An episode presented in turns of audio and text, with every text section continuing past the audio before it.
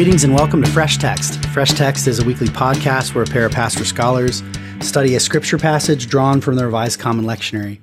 We hope it'll be enjoyable and edifying for all, and especially equipping for those who are preparing sermons or lessons in the upcoming weeks. I'm your host, John Drury. I'm a discipleship pastor for Indiana Wesleyan University in Marion, Indiana. And my guest this week is Eric Barreto.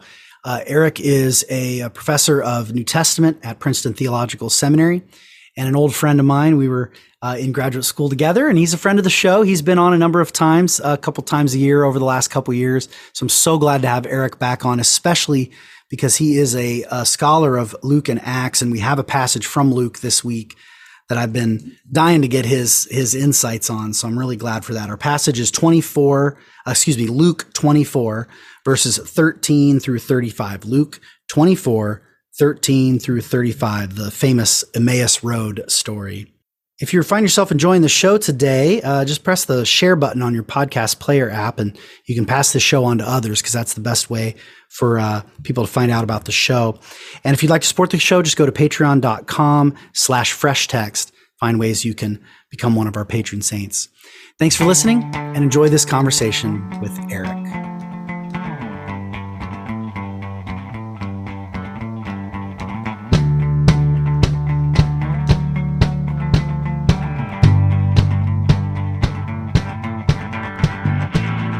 Okay, so we're looking at uh, Luke chapter 24, 13 through 35.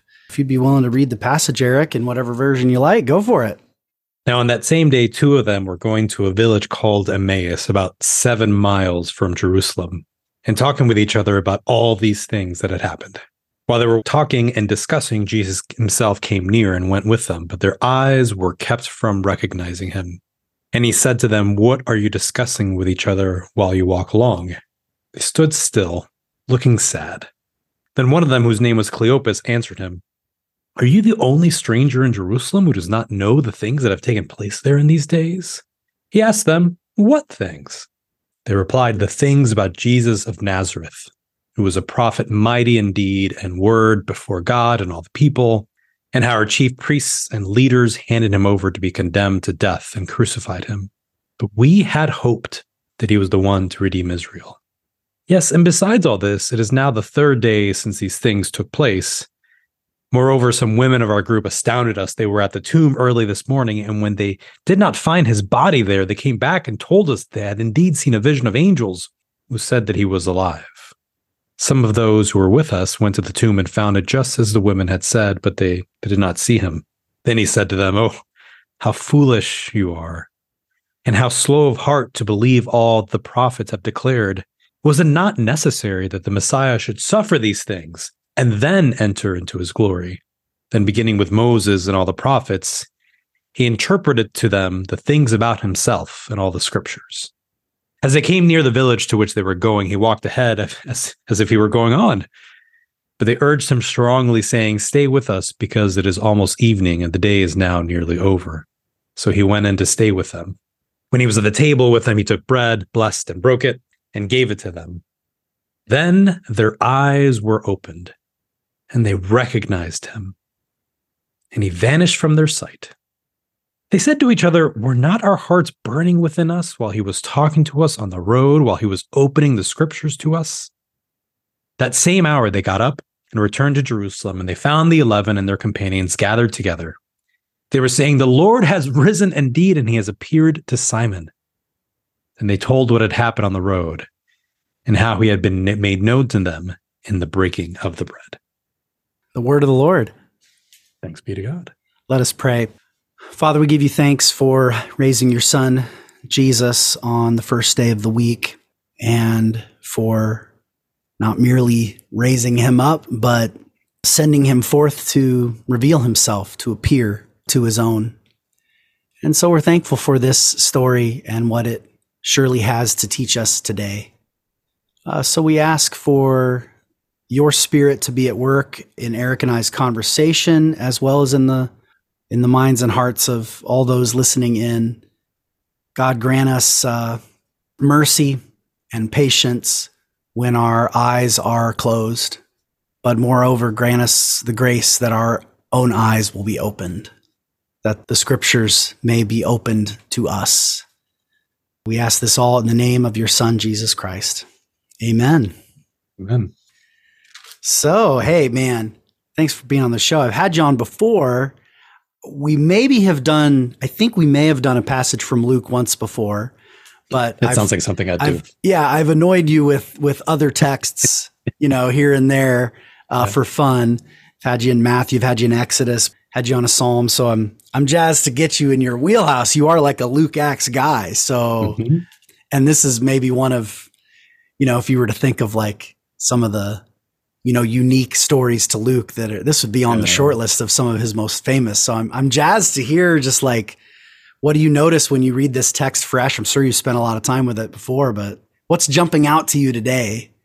Yeah, it's such a vivid story. And I think, as we'll get into, I think it's really emblematic for Luke's narrative and Luke's theology. It's got all these elements of the story that come together in a really powerful way. All these themes that Luke has been weaving along the way all of a sudden run into each other in this uniquely Lucan and like vivid scene.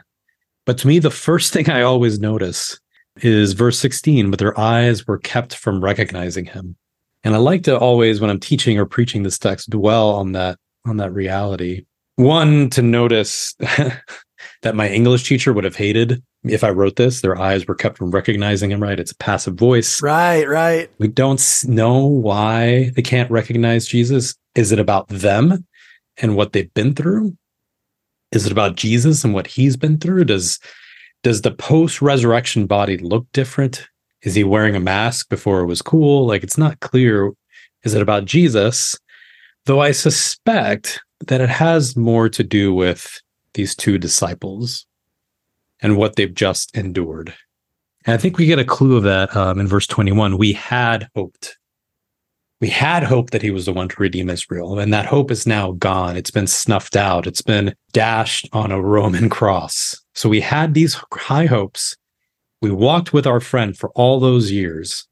And that experience of seeing their friend terrorized and traumatized and killed in this way, I think stuck with them. And and it may be that they're leaving Jerusalem because they don't want to face the same destiny that Jesus faced. So are they fleeing in fear? Uh, fleeing for what it feels like they're fleeing for their lives. So all this weight of trauma and grief is with them. So it may be that Jesus looks different, but I kind of wonder if this has more to do with the experience of seeing your friend die this unjust death, to die like a martyr, to die like an innocent person.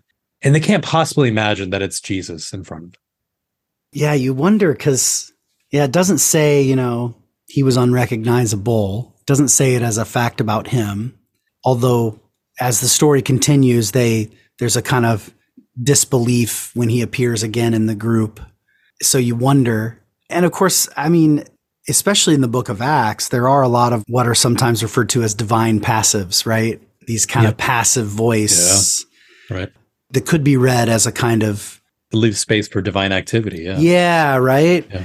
I don't know what you think of that kind of reading of those passives and acts. You know that that that would that's contestable, of course, but I like the ambiguity of it. Actually, I like the you know our English teachers are wrong. Sometimes a passive is exactly. it works. I mean, the reason they push against the passive voice, I think, is not just stylistic, but also it, it can lack clarity. Right. But uh, but there's nothing unclear about the rest of this story. It's all very vivid and sharp. So this is a very maybe a very intentional passive to raise that question, perhaps even for us. Yeah. And I think, especially on a rereading, you know, if you're reading this for the first time, their eyes were kept from recognizing, maybe you don't notice it, maybe you don't question it, maybe you've read it 10 times and you don't notice it. But dwelling on it, I think, invites us to wonder one, is this about Jesus? Is this about the disciples? Or like this other alternative that you're putting before us, is this about God? That had Jesus been recognizable to them, they couldn't have believed. They couldn't have experienced what they experienced. That there was all these steps, this proclamation that Jesus had to do all day with them, this explanation from the prophets, and then this profoundly emblematic activity of eating together, that all that needed to happen before he was able to be recognizable to them. Maybe they couldn't understand who he was until all these other steps had been taken. Yeah, and there's certainly, of course, the text itself doesn't require only one reading. Yep. So, and they're not actually mutually exclusive, right? No, I think that's right. Yeah. There could be some divine orchestration behind the scenes. There could be something strange about Jesus and his mode of appearing, but there's more than enough evidence in what they have to say, especially when it says they stood there sad. Yeah. Yeah. Yeah. They've been devastated. They've been run over. And I and I hadn't thought about this before, John, but I wonder if in verse 16, if it is, if this is kind of a divine passive of sorts, is there a, a mercy here, something of God's grace here that they couldn't recognize him? Because to come to face to face with a resurrected Jesus after what they've seen, after what they see what Rome did to his body, maybe it was too much for them to bear. And maybe it's the same reason why he disappears at the end of the story, because all they can do is is catch this glimpse of him as he is before he's taken from their sight. Yeah. So if they were, you mentioned this, we don't have to camp on it, but whether they're fleeing. So I'm trying to remember how long a Sabbath day walk would be. Of course, this is more than I, I just can't remember. I, I, of course, that's a phrase. A Sabbath day walk is used to describe distances sometimes, but I'm trying to remember if, of course, this isn't a Sabbath. It's the day after, but I'm trying to kind of like account for like, why didn't they flee sooner? Sooner. Right. Yeah. Yeah. But of course, the Sabbath day would not have been an option. And then it would have been nighttime. And that's not a terribly safe time to travel, especially in the Judean desert, right? Yeah. Which you don't have to get too far outside Jerusalem to be in some scary places, you know? Be sure. Boy, you got the story of the Good Samaritan to remind Exactly us happens. right. That's right. At the end of 23, it does say on the Sabbath they rested according to the commandment. So Luke has them resting on the Sabbath, hmm and then the women go prepare.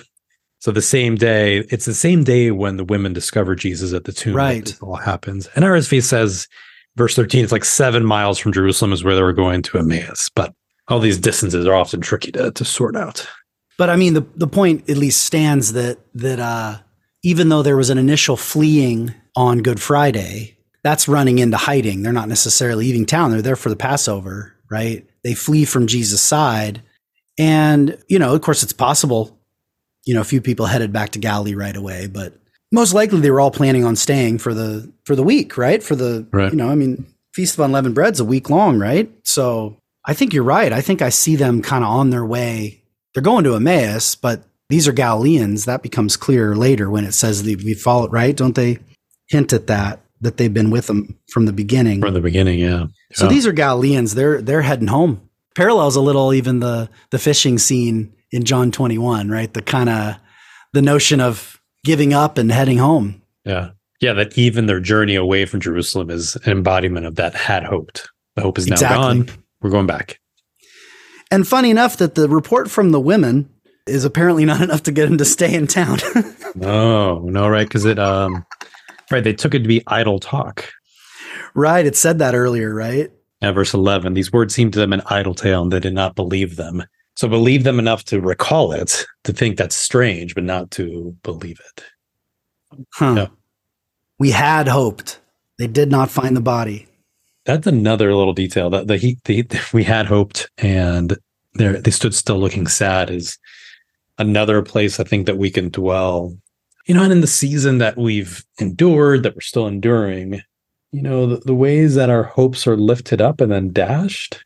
It's just something to sit with, not something to run past. Because we think we've all had those moments in our own lives when we had high hopes that were disappointed. But time sometimes wipes that away from our memories in ways that it feels less sharp. But this might be a helpful recollection that there are people in our communities who are precisely in this moment of having lost hope. So as we're preaching, as we're teaching these texts, you have people who've healed from their hopelessness and people who are dwelling in their hopelessness and people who are headed into moments of hopelessness. So to remind them that this is part of the walk that we take um, strikes me as important. And I I hadn't thought about this before, but an interesting frame to where the narrative starts uh, with the story of Zechariah and Elizabeth, um, where their hopes for their own lives had kind of probably been raised and dashed over and over again. And then the the assurance of the the promise of this birth of John the Baptist then is the fulfillment of that hope in an unexpected and I think still challenging way for Elizabeth and Zechariah if we re- reread that narrative. So it might be interesting to frame the whole narrative around people who had kind of gone beyond hope and had these promises fulfilled to them in in the the least opportune, least expected time. Yeah, when hope disappoints. Yeah, and there you get a a closing of the mouth temporarily. Yeah. Just like we have here a closing of the eyes temporarily. Oh, so there's a kind of Yeah. interesting parallelism to explore there. Yeah. And the temporariness I think of is relevant in both cases. Yeah. Whatever the call, you know, and I mean in- in that one it's even pretty clear that the angel's kind of doing this to him, but it's kind of because of some step he's missing, you know, and it just kind of happens when it gets unleashed. And we were just talking about that text in class the other day and thinking about I'm uncomfortable with imagining that that activity of disablement is a punishment because I think that has really problematic repercussions for how we treat neighbors who cannot speak or cannot hear or, not able to see. Um, so I, I want to be careful whenever we associate disability and punishment or affliction. So one of the ways that Yeah, and we it's not that straightforward in that story. no, it's that it is the the, sealing. is is the muting of Zechariah space for him to listen. So it's less less an affliction and more an opportunity for him to actually hear the promises that were made to him, to dwell in them, to live in them. And I don't know what Luke had in mind when he was writing that, right? He maybe think, you know, disab- disabling as a punishment is just fine. But I think there's space for us in the narrative for us to think differently about what's happening with the the eyes of these disciples and the mouth of Zechariah in a way that maybe doesn't harm our neighbors who have disabilities along the way. yeah, and to not be too harsh, even though of course Jesus, you know, oh foolish and slow of heart. But he gets to say that, right? Yeah. to Yeah, to have a little Jesus, we're not. yeah, yeah, to have a little recognition, little patience to to see that there's a bit of a mystery around this this Yeah. closing of eyes. Well, let's take a quick break and come back and explore some more.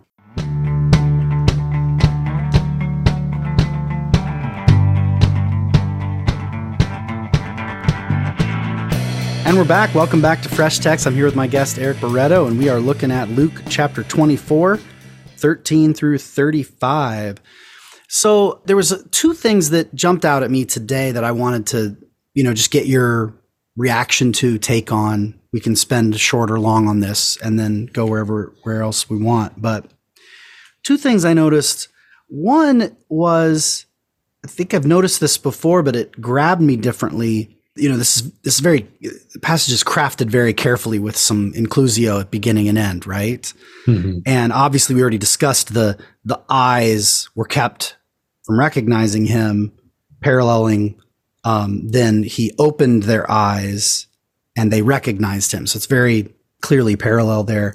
But what I failed to notice, and was kind of fresh in my eyesight today, was kind of right before that, at the beginning, and right after that. There's this phrase of them talking pros, you know, allelous to one another Mhm. you know, which can seem like just a passing phrase, but there's the core, of course, of the the story is them conversing with Jesus, right? And so before he comes, they're talking to each other. After he leaves, they're talking to each other. Oh, interesting. And so then that framing makes me think of like, then the content, then it made, it made me want to compare and contrast the content of what they're saying. So 14, they're talking to one another regarding all the things which had come to pass. And then 15, the narrative kind of takes a turn and it came to pass, right, while they're talking with that kind of that sort of Septuagint style phrasing there.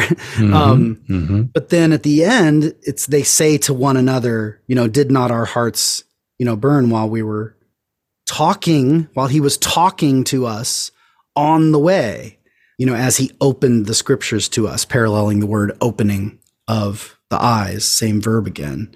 I don't know, maybe there's no significance to that, but it's just kind of like thinking about what we say to one another, you know, what they're saying to one another, looking back and reflecting on events, right? Yeah. And then Jesus appears and it's a the conversation has a shift. Although it's also looking back, looking back at the law and the prophets. Let's see what they have to teach us. And then when he's gone, there's a okay, now what do we talk about? And it's reflecting, but now it's reflecting not on what had taken place further back, but what was going on inside us that whole time, you know? Mhm. Mhm. Although maybe there's a little special pleading there. Wait, wait, we did, we did start to recognize him, didn't we? There's something happening here, which of course there was, right? They were in Yeah. Jesus' presence and they didn't know. This is fascinating. I wonder if there is something here about where Acts will start. So Acts will start with Jesus calling the disciples, those gathered around him, to be witnesses to the ends of the earth. And is there here a picture of that shape of that witness? That witness relies, depends on people being in conversation with one another. That is not just what Jesus has done for me and that I get to do it to others because they have no idea what Jesus has done for them but this understanding that Jesus has moved in each and every one of our lives in all these different communities. And part of witness bearing that we're called to is to share those stories about how Jesus moved in our lives.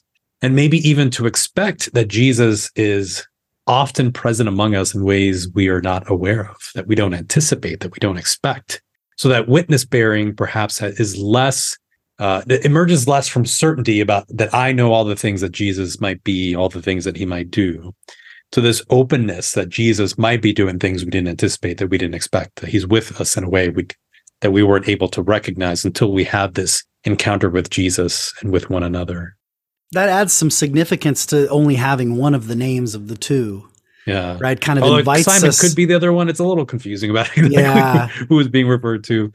But I think the other piece it takes me back to, to Luke's prologue to think about how he says, you know, I talked to eyewitnesses and servants of the word that from the very first pages, Luke acknowledges his debt to others who were witnesses of the story, and that he had to rely on them and trust them for the story that they told.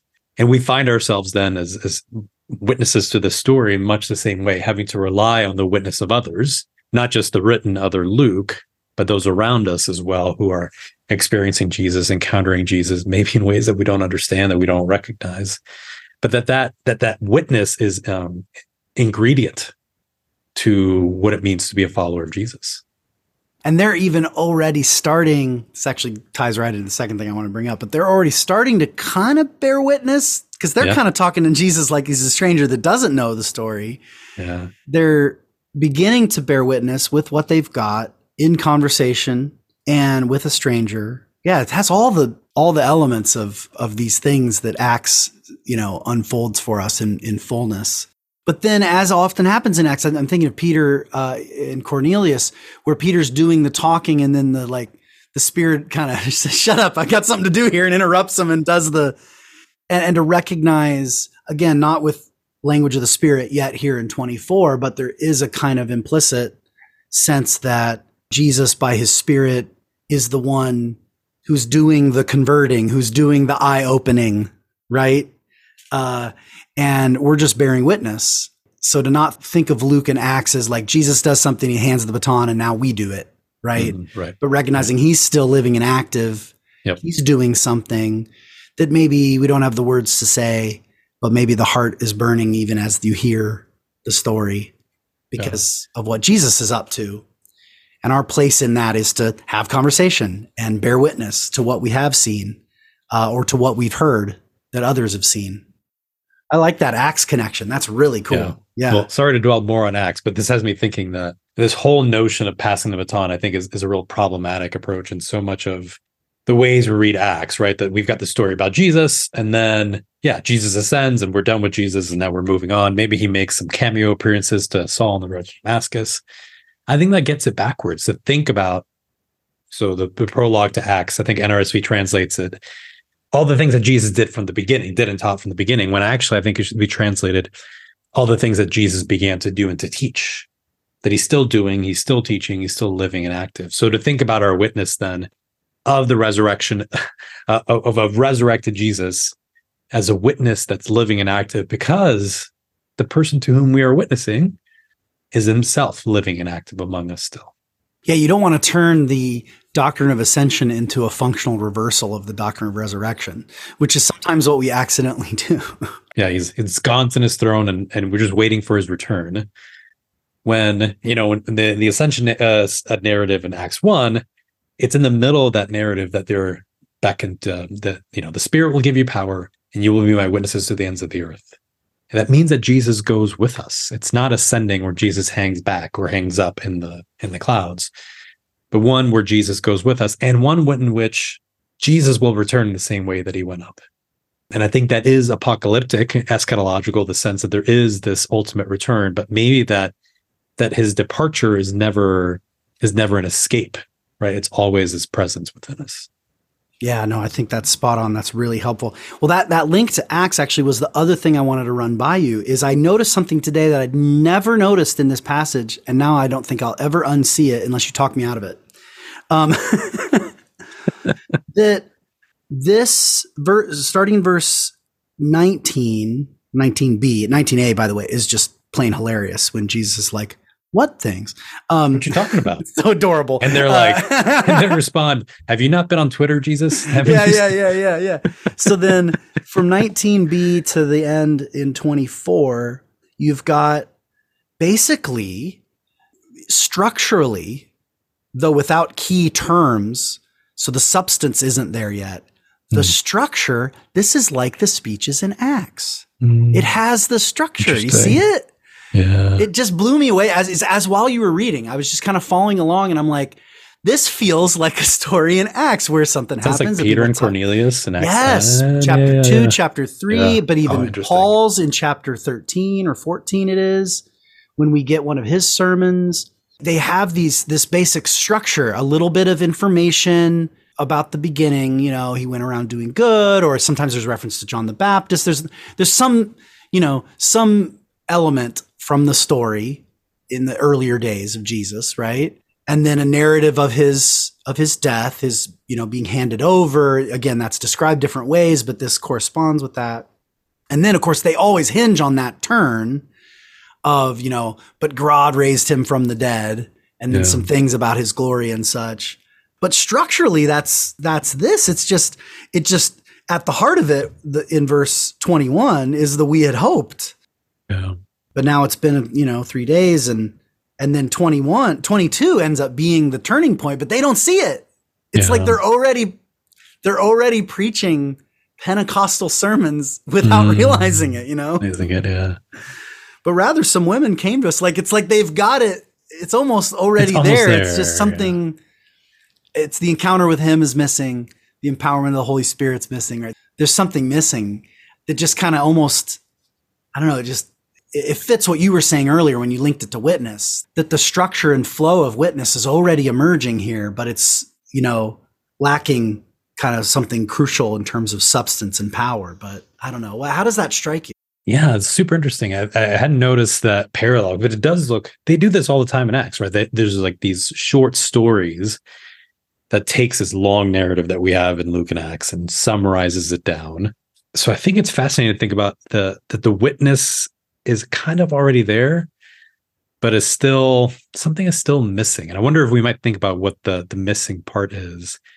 Because I wonder if the we had hoped isn't what's missing, right? It's not at this moment they should be in a place of hopelessness. They haven't seen the risen Jesus. They or at least they don't I guess they have, but they didn't know they had seen the risen Jesus. Yeah, an empty tomb is not enough. A body could be stolen, right? Right. All they saw was the power of death.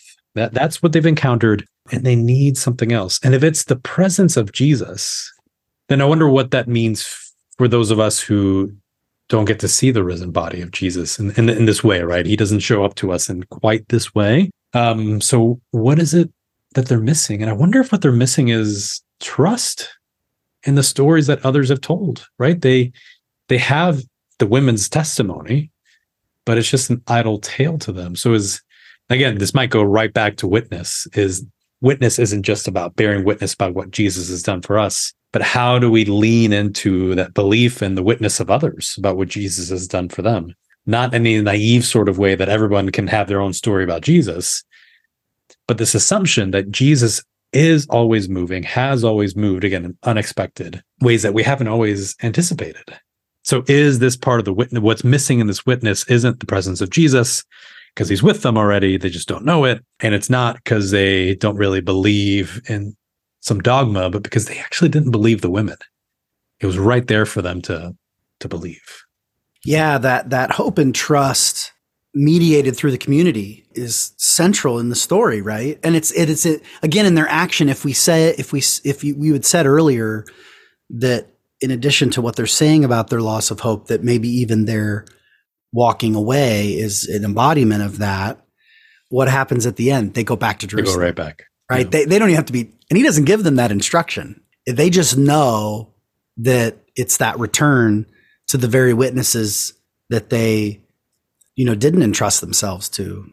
I think that's really good. That witness thing. I mean, I mean, they even have that secondary witness of, of, of, you know, some of them, you know, went to the tomb, you know, I know there's a textual question about verse 24, but, but at least, you know, the women who went and saw, I mean, they even have of, they mention a vision of angels in verse 23 and then the words of the angels, right? So you get a, you have a word of witness, you know, and they were saying, uh, actually, the Greek there's a little weird. Can you help me with this at the end of 23? They were saying of him to be alive. What is that? At the end of 23? I'm sorry to put you on the spot. I just no. kind of was like, it's, it's a little kind of an odd phrasing. But I mean, there there actually is the proclamation of Easter. The good news is here, right? And they're literally yeah. bearing witness to it without knowing it. It's hilarious, right? They've got they've got the witness of the women and they've got the words of the angels that the women handed on to them. So they're in the stream. They're in the same situation where we are in. It's almost making me think of the Thomas story, right? Where it's like, blessed are those who without seeing believe, right? Yeah. We're kind of invited to be in the position they are before the appearing. Right. And for that to perhaps be enough. So interesting that these these two disciples might be kind of um, transitional figures. Yeah. Sure, they were witnesses to Jesus, the resurrected Jesus, but they were also they didn't get to see the, the empty tomb? That's but right. They still had to come to believe in that witness of the empty tomb. Yeah, so they're already in that secondary position, a little bit yeah, more like in, us. In a bit, yeah, yeah, yeah. But they look more like us than maybe they look like um, the women who were there. yeah. there. Did you see what I was talking about in 23, the end of there? Did you happen yeah. to notice that? So is it the hoi legusin auton? Yeah. Yeah. I think it's just they were saying, like, so they were saying alive is he. So it's this little short noun sentence at the end. It was just the, the accusative of the he was what kind of right looked that a little funny to me. The content of the, of the saying. It's because it's, it's, so it's in accusative because it's following the verb of saying, okay. Like they were saying about him that he's alive. Yeah, yeah, yeah. Okay. Right. Uh, that makes sense. Guess, but could- that's what I assumed. But I just wanted to check to see if I was missing something because in a way, that's the the East the the Easter proclamation is already in their little sermon here that they're preaching to Jesus. I think it's really funny that the first the structurally ah, first uh, both wrong. We're both wrong. Uh, Zane is a pre- present active infinitive. It looks like an accusative. It sure does. but it's doing it's doing indirect discourse with the infinitive. That's what's happening. And then then auton then is is the accusative subject of the infinitive. Speaking of him to live. Yeah. yeah. Okay. It's a way of doing indirect discourse, which nice. I forgot. yeah, no, that's all right. That's why I was curious. I was, what did you just look up there? What did you pull off this the shelf? Is, uh, oh, this is expensive, but helpful little commentary on the, the handbook on the Greek text. This is from Baylor University Press. Ah, yeah. And it just kind of goes through and does anything that's a little weird. They like talk that. about it and yeah. it. That's great. So it's like Max and Mary, but like way more in de- detail. yeah, the there's a great one for Acts, and they just released a new one. It's a two volume. It's really that's goes great. into a lot of detail. It's really. No, I love it though. Well, telling, but I mean, li- our listeners are always looking for resources, so it's nice to know that that, that, that, that that's out there. Really great. I can imagine. It was pretty thick. Yeah. So anyway, thanks for that. So it's just indirect discourse there. But but I mean, but that's almost perfect though. The I, I know we're Greek geeking for a moment, but indirect discourse kind of almost makes the point that that's where they're at. They're mm-hmm, they're not mm-hmm. directly saying God raised him from the dead. Right. They haven't they're embraced talking about what somebody yet. else said. They're saying what somebody else said that somebody else said. It's actually mm. two steps removed. The oh, angels, right? Yeah, right? Interesting. Yeah. Because yeah. even the women are just reporting what they saw it's not yet the he is risen, he is risen indeed. It's a uh, an angel told us he's risen. Uh, someone heard an angel say that he is risen. Right. You see it. So in a way, the indirect discourse almost fits because it undermines the power of the kind of direct proclamation no. that is right there, right there, just just outside their capacity right now. No. And how and that's where I mean maybe we're going to sermon stars here, so let's take a break. But I mean, how often are we there that that's all we've got? But yeah. even in that moment of losing hope and in sadness, we still have a story to tell. So we right. tell what we do have access to. Well, I know someone who saw something. Mm-hmm. I know I heard from someone what they heard. And that might be all I have to offer today. Right. and that maybe faithful witness is always being on the cusp of seeing the next thing that God yeah, is yeah, doing. Yeah, yeah, yeah. Oh, this is this is good. Let's take a quick break and come back and explore that some more.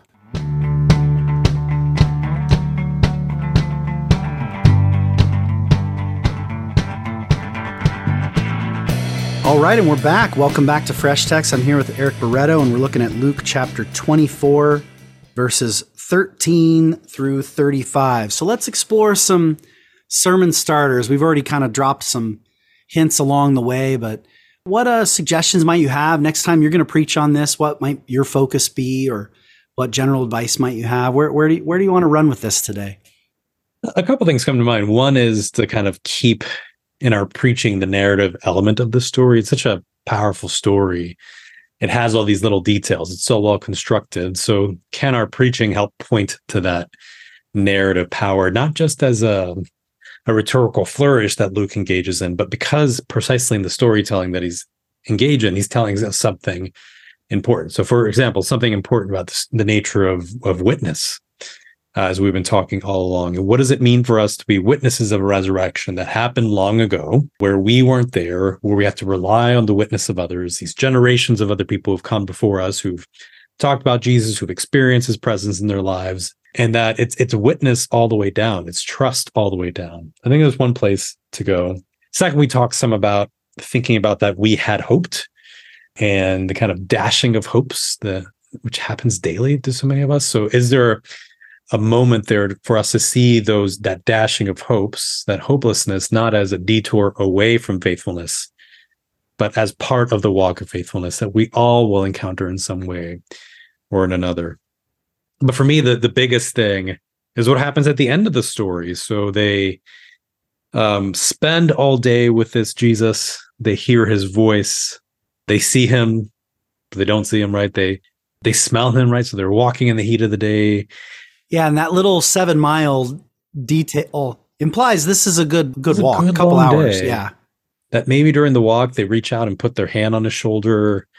Um, so they see him, they feel him, they experience him, but they don't recognize him all day. Not even when he is teaching in the way that he's been teaching for all those years, right? He's going back into the prophets, interpreting to them what they mean. They only recognize him when he does the most Jesus thing that Jesus does in the Gospel of Luke. And the most Jesus thing he does apparently isn't teaching, although he does a lot of that, and is not dying on the cross. Because I think for Luke, the cross is a tragedy to explain more than a, a moment to celebrate in, in his accounting. But the thing that characterizes Jesus' life from the beginning to the end, apparently, is that he loves a good meal. He's a really good host. And there aren't there more meals in Luke than any of the other gospels? Doesn't he have more He's, meal scenes he's than the accused of being a glutton and a Yeah, drunkard. right. Which makes me want to hang out with Jesus that much more. Apparently, it's an insult to other people, but he's eating all the time. He's like Tony Soprano on because uh, he's always eating because the the meals that he has with sinners and tax collectors and Pharisees alike are not just situations for Jesus to or uh, settings for Jesus to proclaim the gospel. They are the gospel taken flesh that belonging that people experience at those tables is good news. He is delivering people, he is saving people at these tables. So I think it's striking that it's the most characteristic thing that he does, the most Jesus thing he does is to take bread and to share it with his friends.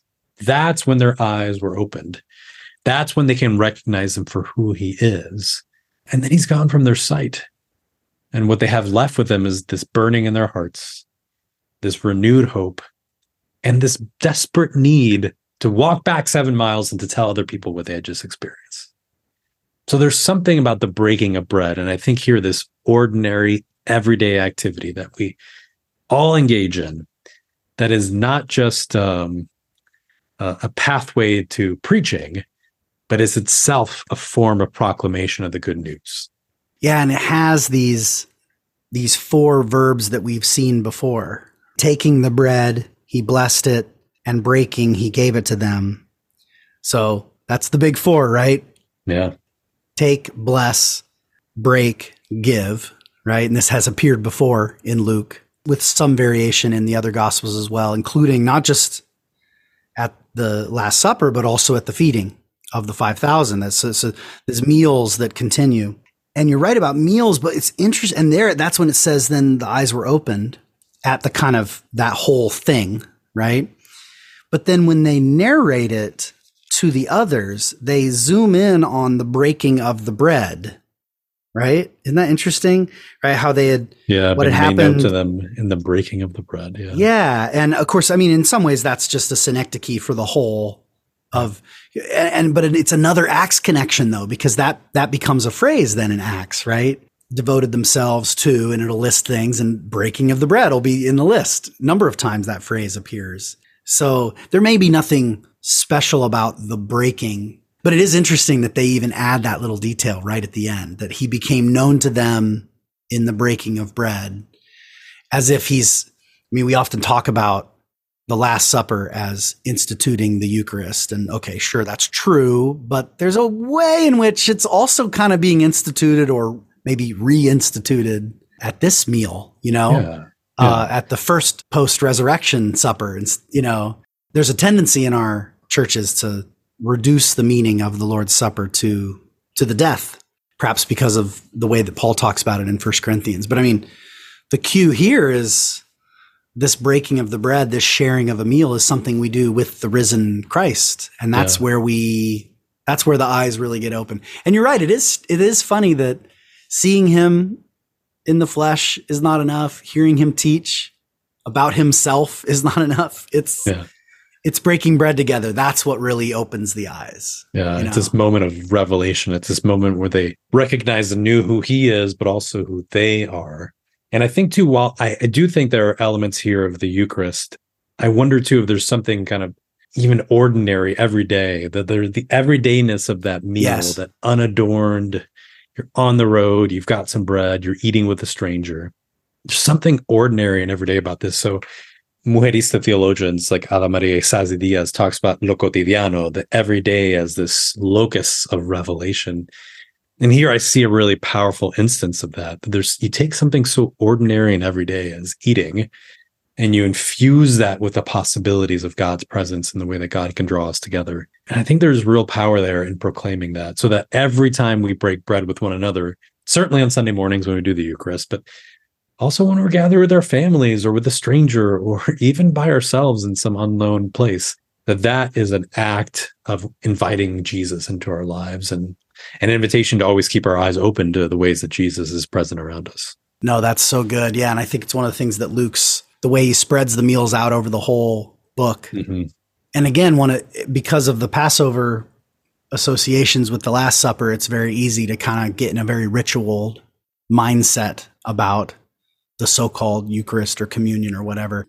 And that's why this phrase is so powerful. That's, I believe, introduced for the first time here. I'd have to double check that, but this recurring phrase then in the book of Acts of breaking bread, which is never, can never be reduced to the notion of some kind of ritual right act of worship, even if it's in a house. It, it, it means they're sharing, doing common life together. They're eating meals together. That's the focus. So that somehow in the ordinariness of the common meal is where our eyes are really opened, you know? i wonder if that phrase might help us take those rituals and lean them into the everyday and take the everyday breaking of bread that we do and lean that into uh, the ritual into the ways that we, Yeah.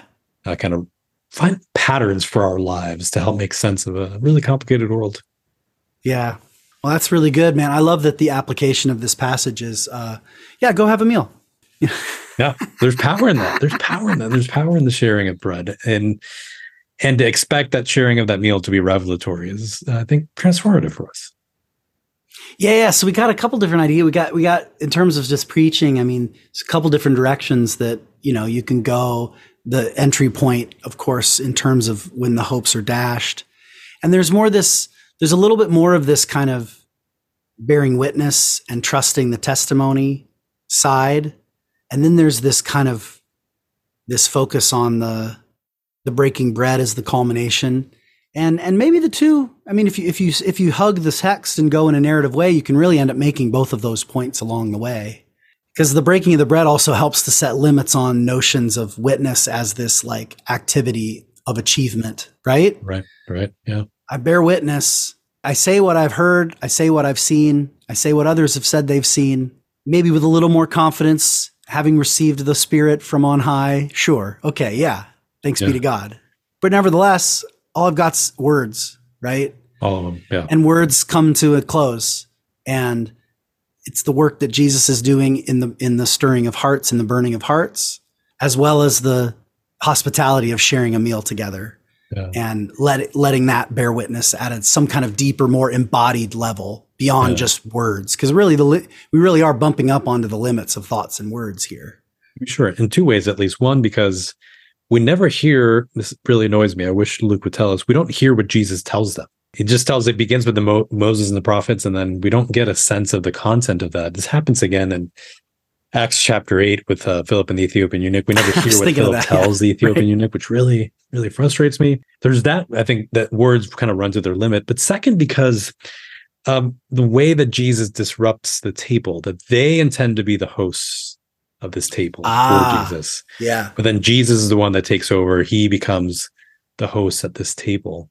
And I wonder, especially for Christians in this country, where so often we are often in positions of power in one sense or another, that we are very comfortable with imagining ourselves being hosts of other people. But here, maybe what this passage is calling us to is to imagine being hosted at someone else's table where the food isn't as recognizable, where I'm not in control of the timing and how the story uh, and how the, the, the meal goes. That that discipline of being hosted by someone else and expecting to see in that host something of the presence of Jesus is maybe a um, really helpful way to kind of flip the the the, story of hospitality upside down. Yes. Again, I think we're really used to being hosts and harder to be hosted.